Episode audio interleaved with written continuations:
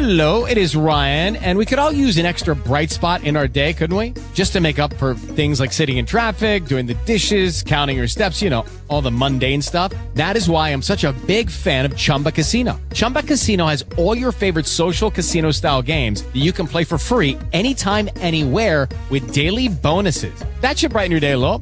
Actually, a lot. So sign up now at chumbacasino.com. That's chumbacasino.com. No purchase necessary. VGW Group. Void were prohibited by law. See terms and conditions. 18 plus.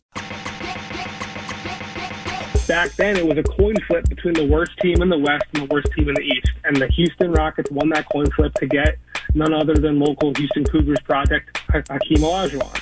You flash forward 30 years later, in Adam Silver's first year as commissioner, he takes over from David Stern at the draft in 2013, at Sam Hinkie's first draft. That's when we see all these teams start to become, you know, the Sixers tanking and, and, and then fumbling game after game was just as big a storyline as those record-setting Golden State Warriors. The Brandon Kravitz Podcast starts now. Time to play the game. Time to play the game.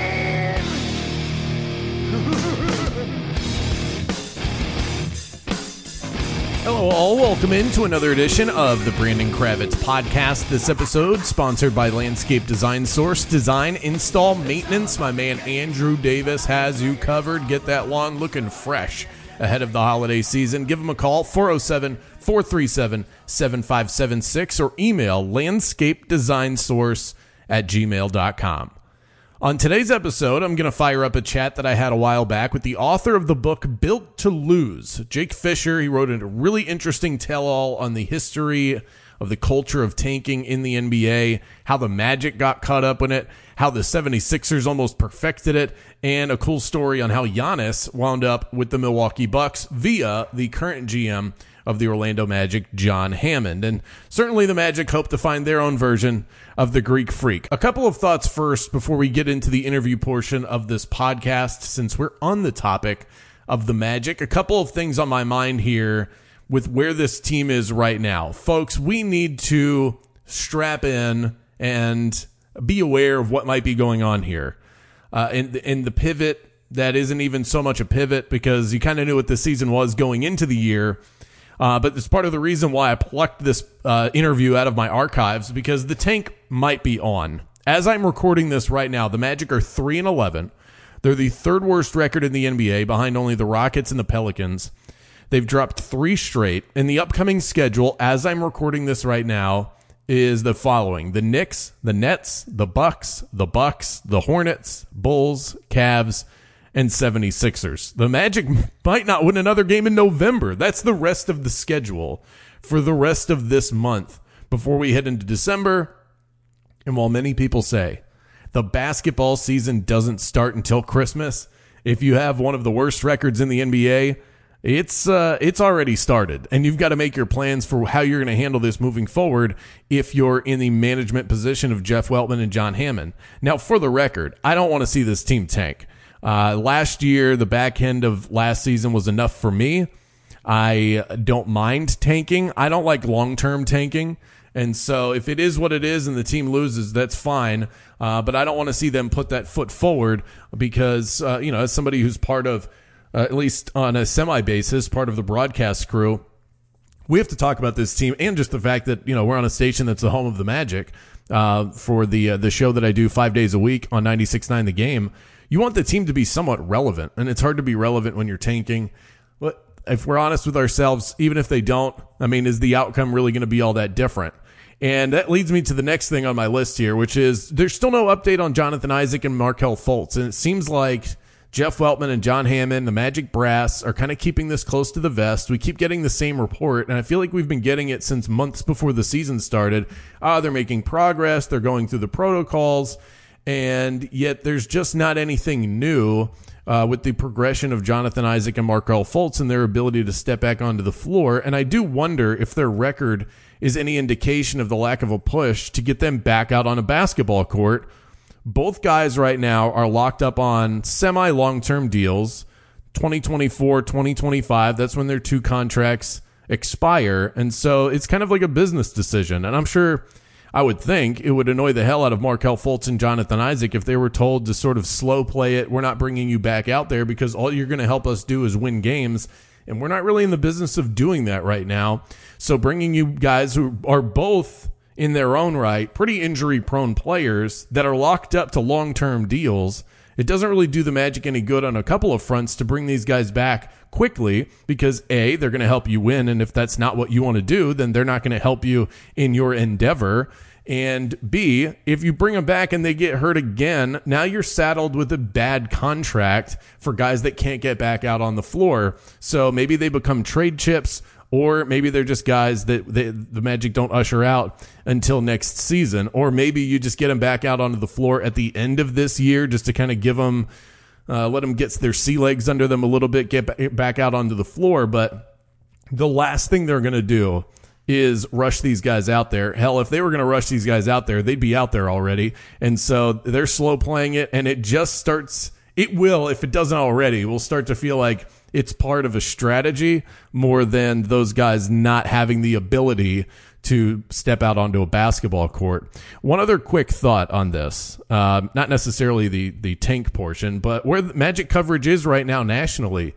Uh, I was uh, one of our zone heads in the Facebook group page that I run. Gabe Lima turned me on to this podcast. It's the Locked On NBA, and so that's become my daily routine during the week pr- probably around like 9:30 in the morning, I'll listen to a good 20 minutes of that podcast where they cover what happened the night before. It's a good way for me as I'm going about my business. I can't park myself in front of the TV for extended hours of time uh, leading up in my mid morning to the afternoon. So I kind of need to be on the go, and I want to know what happened the night before in the NBA, not just looking at box scores. Um, and they do an incredible job on that podcast. So shout out to those guys for covering the NBA every day and kind of giving me what I need in a quick 20 to 25 minutes without, you know, going on and on and on. And one of the things I notice is that whenever there's a Magic game the night before, man, they breeze by that thing so fast. They don't cover it at all. And I think they do a good job with the NBA, and I'm not blaming them. This is sort of the state of Magic coverage nationally. The Magic do not get talked about. Uh, outside of uh, posterization dunk from, by Franz Wagner, the Magic are just not discussed nationally. And now there's kind of like a local lag that's going on too. Josh Robbins moved off of Magic beat coverage for The Athletic and he now covers the Washington Wizards. And I've got a lot of respect for Josh. Him and I have not always seen eye to eye. We've had our disagreements, but Josh Robbins is an incredible reporter and he did a really good job covering the Magic. I am a card carrying member of theathletic.com. I've got the app, I've got the website, I've got a subscription. Um, I do the full site subscription, so I can click on any of these stories, but I know there are a lot of people out there a lot of Magic fans, probably some people listening to this podcast that are subscribed only to the Magic coverage. It's super cheap if you only subscribe to one team or one region. Well, so Josh Robbins moves off of Magic coverage. He's now covering the Wizards, and they haven't replaced him. And I don't know if they're even trying to replace him. The last Magic specific story at theathletic.com was posted on October 28th. I'm posting this podcast on November 16th. So if you're a Magic subscriber to The Athletic, just cancel it. They have deserted you. There is no content, no coverage for that team on the website. It's disappointing. And so we know that this team is not nationally relevant, but now you've got websites that have a local spin to them that are not even trying to cover the magic right now. Well, I have uh, led you to this point. I will now hand the baton off to Jake Fischer, author of the book Built to Lose, as the Magic might be in for another year of tank mode. Jake, welcome to the show. First and foremost, uh, congrats on the new book. Thank you very much for having me. It's uh, it, it, features a lot of the Orlando Magic from 2012 to 2016 before they tanked the second iteration right now. exactly, and I want to get into all of that. And there's so much that I want to get into here, but let's start with the open to your book. You talk about the Sam Hinkie led Sixers. Um, really seem to earmark uh, 2012 as the true dawn of the tank era in the NBA. Is it fair to say that this is just recently popularized in the last 10 years? It's not the first time that teams have done it, but in terms of it being a trend in the NBA. Yeah, the, the book kind of brings together all these teams that kind of were brought and, and, and attached at that Dwight Howard trade, right? The Magic, the Sixers, the Lakers, the Suns weren't in that deal, but they were part of it basically, you know, moving on, trading Steve Nash to the Lakers at that same time. Boston moved on from KG and Paul Pierce and rebuilt at that same, uh, you know, type of time period as well. And, and all these analytical minded executives, Rob Hennigan in Orlando, Sam Hinkie in Philadelphia, even Danny Ainge in Boston is kind of like the godfather of the uh, analytical movement before Daryl Morey was. Boston had Morey before he went to Houston, right? All those guys were looking around the league thinking Miami back in the back in that you know time period, they're winning the East every single year with a bunch of guys that were at the top of the draft in 2003. And coincidentally, the best draft, so or so called at the time since 2003, was that 2014 class with Joel Embiid, Jabari Parker, and Andrew Wiggins at the top. Now, of course, Embiid's the only one of that top tier who is still today a superstar MVP type candidate player. But that's why all those teams were doing it. It was twofold. It was trying to outlast those Heat teams, but also trying to get the next generation of guys that could become the next type of the Heat team. You know, I find it interesting that you highlight 2012 and on as this new era of tanking when the the lottery is in existence in the NBA for a reason. So this had to be yes. something that um, that Adam Silver, um, David Stern, probably more so because he's the one that put it into place. Uh, that they that they looked at the NBA and said we have to do something here where the worst team doesn't automatically get the best pick. So how did it come about, and why did it take so long to become this big popular trend? For sure, it, it, it's pretty cyclical and actually very very interesting. In, in 1984, we're flashing way back here. David Stern's first year as commissioner, the Houston Rockets tanked very, very, very egregiously and brazenly to fall down into the lottery. Back then, it was a coin flip between the worst team in the West and the worst team in the East. And the Houston Rockets won that coin flip to get none other than local Houston Cougars project Hakeem Olajuwon. You flash forward 30 years later, in Adam Silver's first year as commissioner, he takes over from David Stern at the draft in 2013, at Sam Hinkie's first draft that's when we see all these teams start to become, you know, the Sixers tanking and, and, and then fumbling game after game was just as big a storyline as those record-setting Golden State Warriors. And it was it was a black eye on the league. Owners were complaining about it. Um, you know, ticket sales were down. And Adam Silver, in his first you know big move as an NBA as the NBA commissioner, sees that change and they ultimately in 2017 find this lottery reform that will now impact the Orlando Magic in present day, being that the worst team no longer has a 25% chance at that number one pick. The three worst teams all get 14% now. And, and the most interesting theme through all this, 30 years ago, when the Rockets tanked to get Hakeem Olajuwon, it was and it ultimately screwed over the Sixers because they had the Los Angeles or at the time the San Diego Clippers pick and they were going to be that number one, you know, worst team in the West and be in that coin flip to potentially get Michael Jordan number one overall. But instead, Houston tanked, and the Sixers end up falling down to five, where they got Charles Barkley. The, the ripple effects and the through lines through all this are pretty fascinating. That's crazy. We're talking to the author of the book "Built uh, to Lose: How the NBA's Tanking Era Changed the League Forever." He's Jake Fischer. You can also find him on Twitter at Jake L. Fischer. Does it surprise you how much fans have bought into this line of thinking that tanking is the best way to get the job done if you're not at the top of the league? It's not surprising because, I mean, I, I'm no longer a Sixers fan, but I remember when I was a kid at the end of that 2012 2011 season, or no, excuse me, 2009 2010, um, you know, they were terrible and they just missed out on you know, the, the draft of the century at that time that was considered to be like Kevin Durant and Greg Oden. Like they were all these franchise training type guys. Like it was more appealing to not be a, a mediocre eight seed when, you know, the, the benefits are so clearly laid out for all these teams that championship winning caliber all-star type guys, they're all in the top five of the draft pretty traditionally. And the easiest way to get them as a as a small market team, like unfortunately Magic fans know they're not signing a big marquee free agent in Orlando. The only time that ever really be was considered, or like Rashard Lewis, even like a guy like that, only came to the Magic back in the day because they already had Dwight Howard. And where did they get Dwight Howard in the draft? Right. And it just it, it's very straightforward, I think, for these small markets who aren't the Lakers. Like the Lakers are, are, are all over this book, kind of as a case study to showcase that they can be so poorly managed. The Lakers were one of the worst teams in the league during Kobe's final three years. They were trying to win around Kobe. They were trying to build a contender instead of tanking.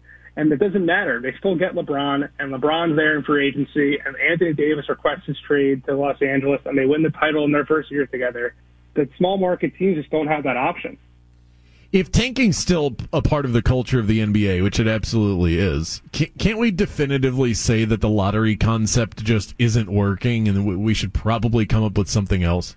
You could say that. I mean, especially now, I think honestly, the new format, like we mentioned before we went on air, last night this Detroit Orlando game was considered yeah. to be, you know, this huge affair for the bottom of the standings. But like, it doesn't really matter if you're the if you're the fifth worst team in the league, you're only three and a half percent percentage points below th- those top three teams. Like you still, those teams get a higher percentage chance now.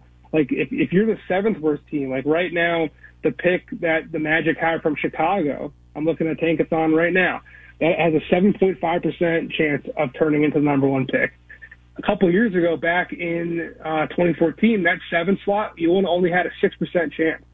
So it, it, you're, moving up, you're moving up everybody, and it, it, it pre- presents potential opportunities like the first year that this reform happened in 2019, the Zion draft. New Orleans and Memphis jumped up from pretty deep down into that lottery to get those top two picks. Even the Lakers jumped up from nine to four that year because the lottery didn't even used to have a fourth drawing, right? It was only three. So you're just you're creating all this more randomness that I think might not really quell teams from doing it because we're seeing teams like Houston and Detroit and OKC and Orlando just brazenly say, "Screw it, we'll be bad on purpose anyway." Luck plays into it, and sometimes the guy that ends up being the best player in the draft isn't picked in the top three or the top four. That's typically the case. But back in 2013, you tell the interesting story of Giannis and the different teams that were interested in drafting him back then. He wound up going pick 15 to the Milwaukee Bucks. John Hammond, now the GM of the Orlando Magic, had some secretive meetings with him. Can you tell me the, a little backstory behind that, how Atlanta was involved and how secretive all of this really became? Yeah, word had started to get around the NBA world and the basketball community that there was this Greek kid who was six foot nine, six foot ten, pretty long and lengthy. Uh, he looked like a young Kevin Durant, kind of. There was no real straight like who is this guy? Like there was no real like, all right, this is a number ten prospect, or whatever. He was just kind of like a, a story and an idea. And some teams bought into it more than others. The Rockets definitely uh, looked at it. I know the Kings looked at it. Philly sent some people out there. Um, John Hammond in Milwaukee did too, but Atlanta was really, really in on him. Danny Ferry, the general manager at the time, was borderline obsessed. He was trying to convince Giannis's agents and representatives to hold him from international play. They thought he could be a top five pick if he kept playing and showing himself. So the Hawks even flew him to Orlando or, or Atlanta, excuse me, kind of under cloak and dagger. Like instead of putting him up at some fancy hotel like a lot of teams do, they had him stay at Danny Ferry's house. He ate dinner at his kitchen table from a local Italian spot with Danny Ferry's kids and they were bringing him to Philips Arena and turning on the lights and seeing this kid who was, you know, panhandling on the streets in Greece, uh, selling bootleg sunglasses. They're watching him cry tears of joy as these big lights light up this giant arena. And the Hawks were dead set on getting him at 17, but they knew he was going to go earlier. They didn't know to where. They were trying to trade up. They were trying to trade up. They just couldn't do it. And Milwaukee, all the while, they just kept quiet. They knew all of Atlanta's uh, interest, but a lot of times in the draft, as it's talked about throughout the book, secrecy and holding your cards close to the vest can play a huge dividend for you and, and, and what your team's ultimate goals are. Milwaukee kept quiet and ultimately basically swept the rug out from Atlanta two picks before that they would have drafted Giannis. And in that Hawks war room, I mean, you could hear a pin drop. The energy, from what I heard, was just sucked out of that space.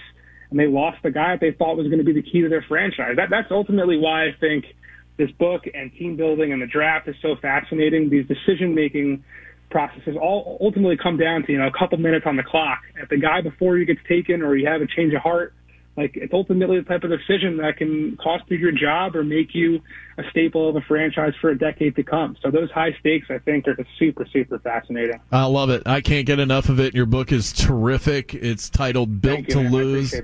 How the NBA's tanking era changed the league forever. Jake, I, I really appreciate it. Enjoyed the conversation. The book is terrific. Best of luck with everything. Thank you. It's out now anywhere books are sold. This episode brought to you by Landscape Design Source. Thanks so much for listening and continuing to support this podcast. If you're new on board, well, thanks for checking it out. Either way, if you haven't done so already, follow, download, subscribe, rate, review, all that good stuff. The podcast gods, small g, get excited when you do. You can follow everything I've got going on at Brandon Kravitz across Twitter, Instagram, and TikTok. And I'll see you back here next week on another edition of the Brandon Kravitz Podcast.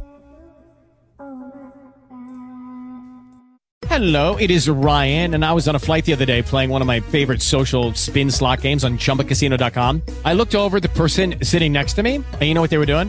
They were also playing Chumba Casino. Coincidence? I think not. Everybody's loving having fun with it. Chumba Casino is home to hundreds of casino style games that you can play for free anytime, anywhere, even at 30,000 feet. So sign up now at chumbacasino.com to claim your free welcome bonus. That's chumbacasino.com and live the Chumba life. No purchase necessary. Group. Void prohibited by law. See terms and conditions. 18 plus.